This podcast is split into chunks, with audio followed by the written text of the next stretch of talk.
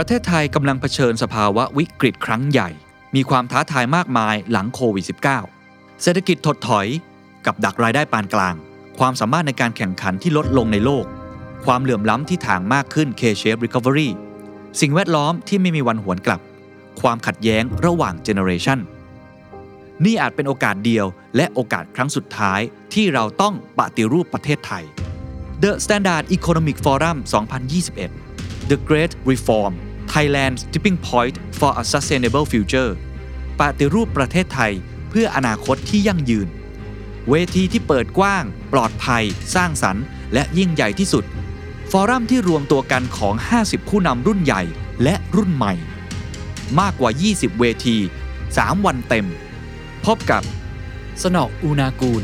นิธิเอียวศรีวงศ์สุรเกียรติ์ เสถียรไทย บรรยงพงษ์พานิช สุพัฒนพงษ์พันธ์มีเชาว์ เศรษฐพุฒิ สุทธิวาทนฤพุฒิธงทองจันทรางศุเศรษฐาทวีสิน สมโภชน์ อาหุนัย อาทิตย์นันทวิทยา สุดารัตน์ เกยุราพันธุ์จรีพรจารุกรสกุล ทิมพิธาลิ้มเจริญรัตน์ ท็อปจิรายุส ทรัพย์ศรีโสภา โคดดี้อัตพลกูดเดย์มายพัสราวลีธนกิจวิบูลผล และวิทยากรผู้ทรงคุณวุฒิอีกมากมาย ร้อมผู้ดำเนินการเสวนาพิเศษ สุดที่ชัยยุน งานจัด 3 วันเต็ม 26-28 พฤศจิกายน Virtual Conference ถ่ายทอดสดแบบ Full HD จัดเต็มแสงสีเสียง บัตร 1 วันราคา 1,500 บาท 3 วัน ราคา 3,900 บาท พิเศษ ลดราคาเหลือเพียง 2,500 บาท ถึงวันที่ 28 พฤศจิกายนนี้ The Standard Member รับส่วนลดเพิ่มอีก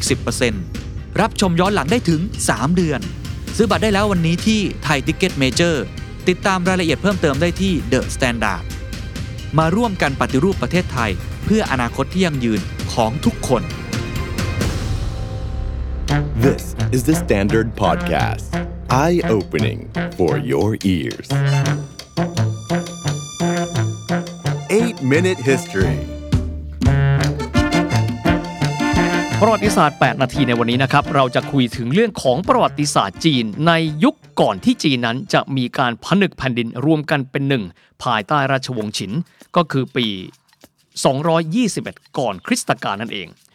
หากว่าผู้ใดศึกษาประวัติศาสตร์ในยุคดังกล่าวแล้ว ก็จะมีการตั้งคำถามว่า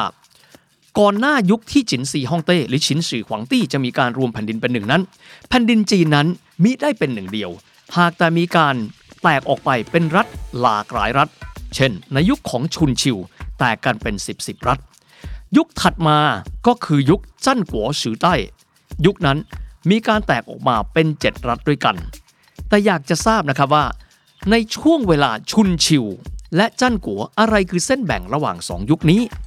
รวมถึงในยุคดังกล่าวแล้ว หากว่าเปรียบเทียบกันกับประวัติศาสตร์ของโลกตะวันตกแล้ว อยู่ในช่วงยุคใดกันแน่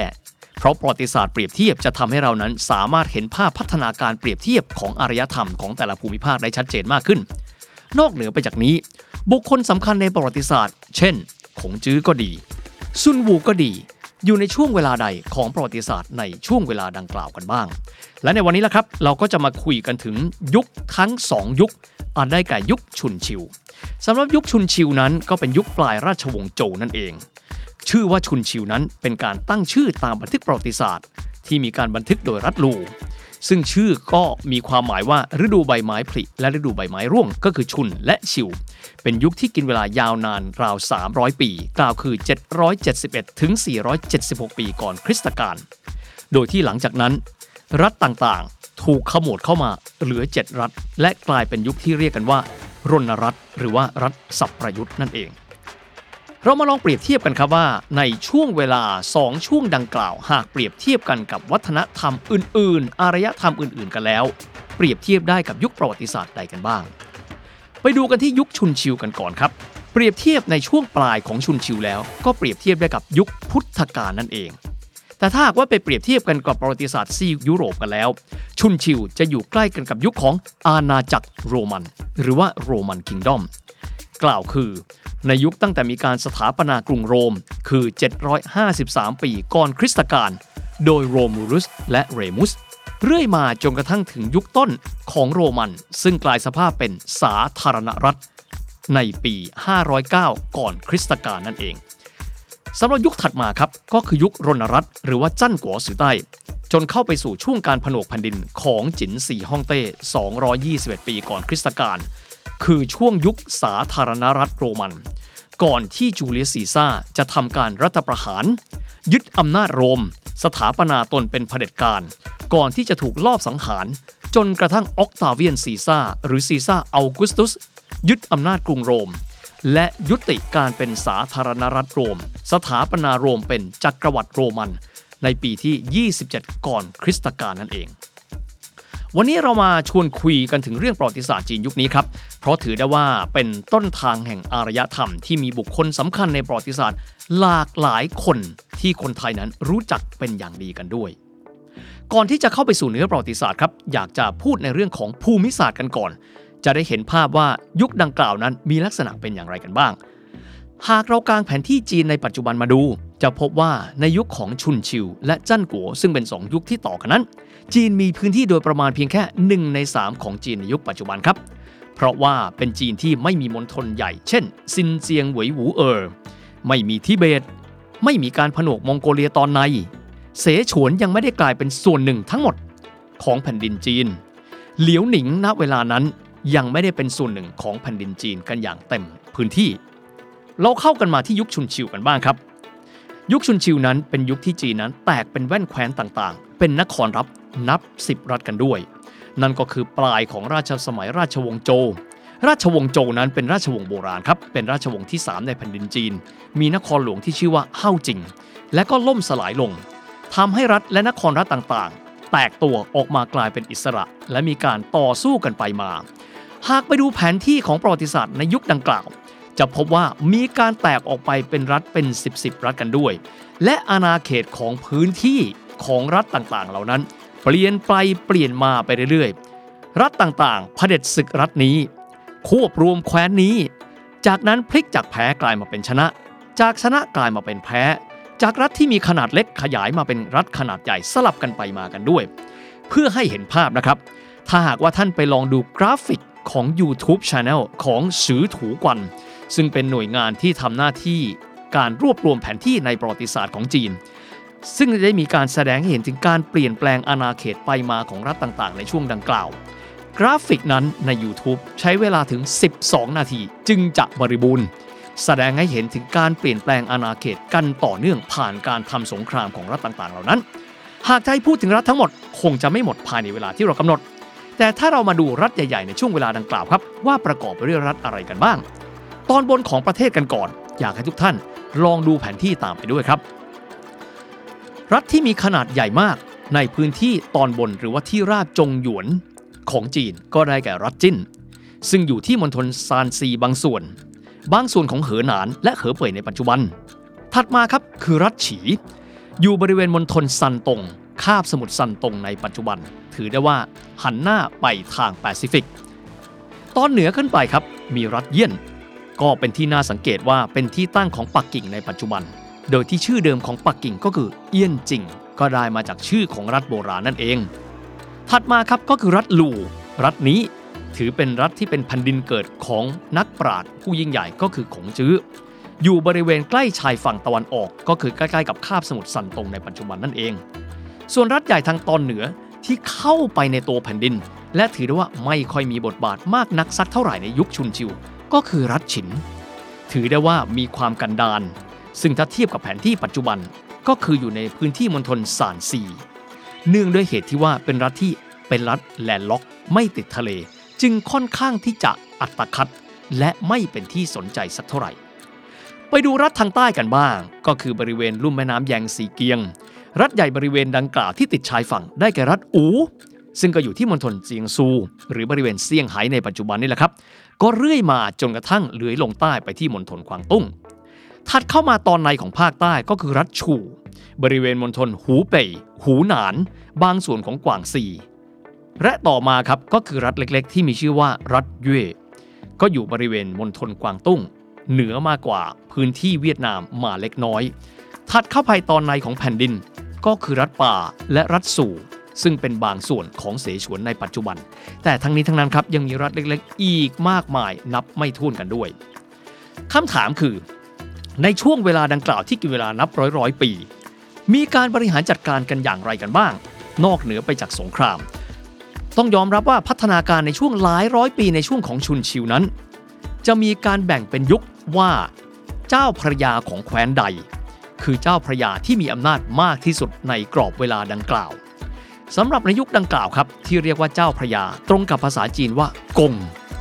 ในขณะที่ผู้ที่มีลำดับศักดิ์ต่ำลงมา ก็คือพระยาสำหรับคว้นเล็กๆ เรียกกันว่า โห แต่ทั้งนี้ทั้งนั้น ในการแบ่งยุคชุนชิวออกเป็น 5 ช่วง เขาเรียกกันว่า อู่ป้า อู่คือเลข 5 ป้าคือผู้พิชิต เรียง 5 ผู้พิชิตในช่วงเวลาดังกล่าวได้แก่ ฉีหวนกง ชื่อก็บอกแล้วว่ามาจากรัฐฉี ถัดมาซ่งเซียงกงจากรัฐซ่งถัดมาจิ้นเหวินกงจากแคว้นจิ้น ถัดมาคือฉินมู่กง จากรัฐฉิน และสุดท้ายชูจวงหวังจากแคว้นฉูทางภาคใต้นั่นเอง เป็นที่น่าสังเกตนะครับว่า การเรียกชื่อเจ้าแคว้นในยุคชุนชิว จะลงท้ายด้วยบรรดาศักดิ์เจ้าพระยาหรือว่ากง และไม่ได้ใช้คำว่ากษัตริย์ หรือหวัง ยกเว้นแต่เพียงองค์สุดท้ายคือชูจวงหวัง มีความหมายว่าในยุคดังกล่าว ยังไม่มีเจ้าแคว้นใดตั้งตนเป็นกษัตริย์กันด้วย แต่ในภายหลัง แต่ละคนเริ่มต้นตั้งตัวเป็นใหญ่ และมีสถานภาพเป็นกษัตริย์ ดังนั้นจะพบว่ายุคต่อมาคือยุคจั้นกัวสือใต้จึงเป็นยุคที่เจ้าครองนคร เรียกตัวเองว่าเป็นกษัตริย์ หรือหวังกันทุกๆแคว้นกันไปด้วย กลับมาที่ยุคชุนชิวกันก่อนครับ ความขัดแย้งของแต่ละยุคก็จะมีสมรภูมิหลักที่แตกต่างกันไปด้วยก็แล้วแต่สถานการณ์ บางช่วงสมรภูมิเคลื่อนไหวไปอยู่ที่ทางเหนือ เช่น กรณีของที่ราบจงหยวน เช่นการพิพาทระหว่างรัฐฉีกับรัฐเพื่อนบ้าน บางช่วงไปอยู่ที่แคว้นจิ้น เป็นต้น แต่ภายหลังก่อนที่จะสิ้นสุดยุคชุนชิวครับสองรัฐทางภาคใต้ คือรัฐอูและรัฐเย่แข็งแกร่งมากขึ้นกว่ารัฐทางเหนือ ซึ่งณเวลานั้นบุคคลสำคัญในช่วงปลายของยุคชุนชิว ได้แก่อูอ๋องเฮ่อหลู ซึ่งตามมาด้วยพระโอรสที่มีความแข็งแกร่งในด้านแสนยานุภาพเช่นกัน ก็คืออูอ๋องฟู่ชา เป็นคนบุกยุทธและเผด็จศึกแคว้นเล็กๆทางตอนใต้ของตนเอง รวมถึงแคว้นเย่กันด้วย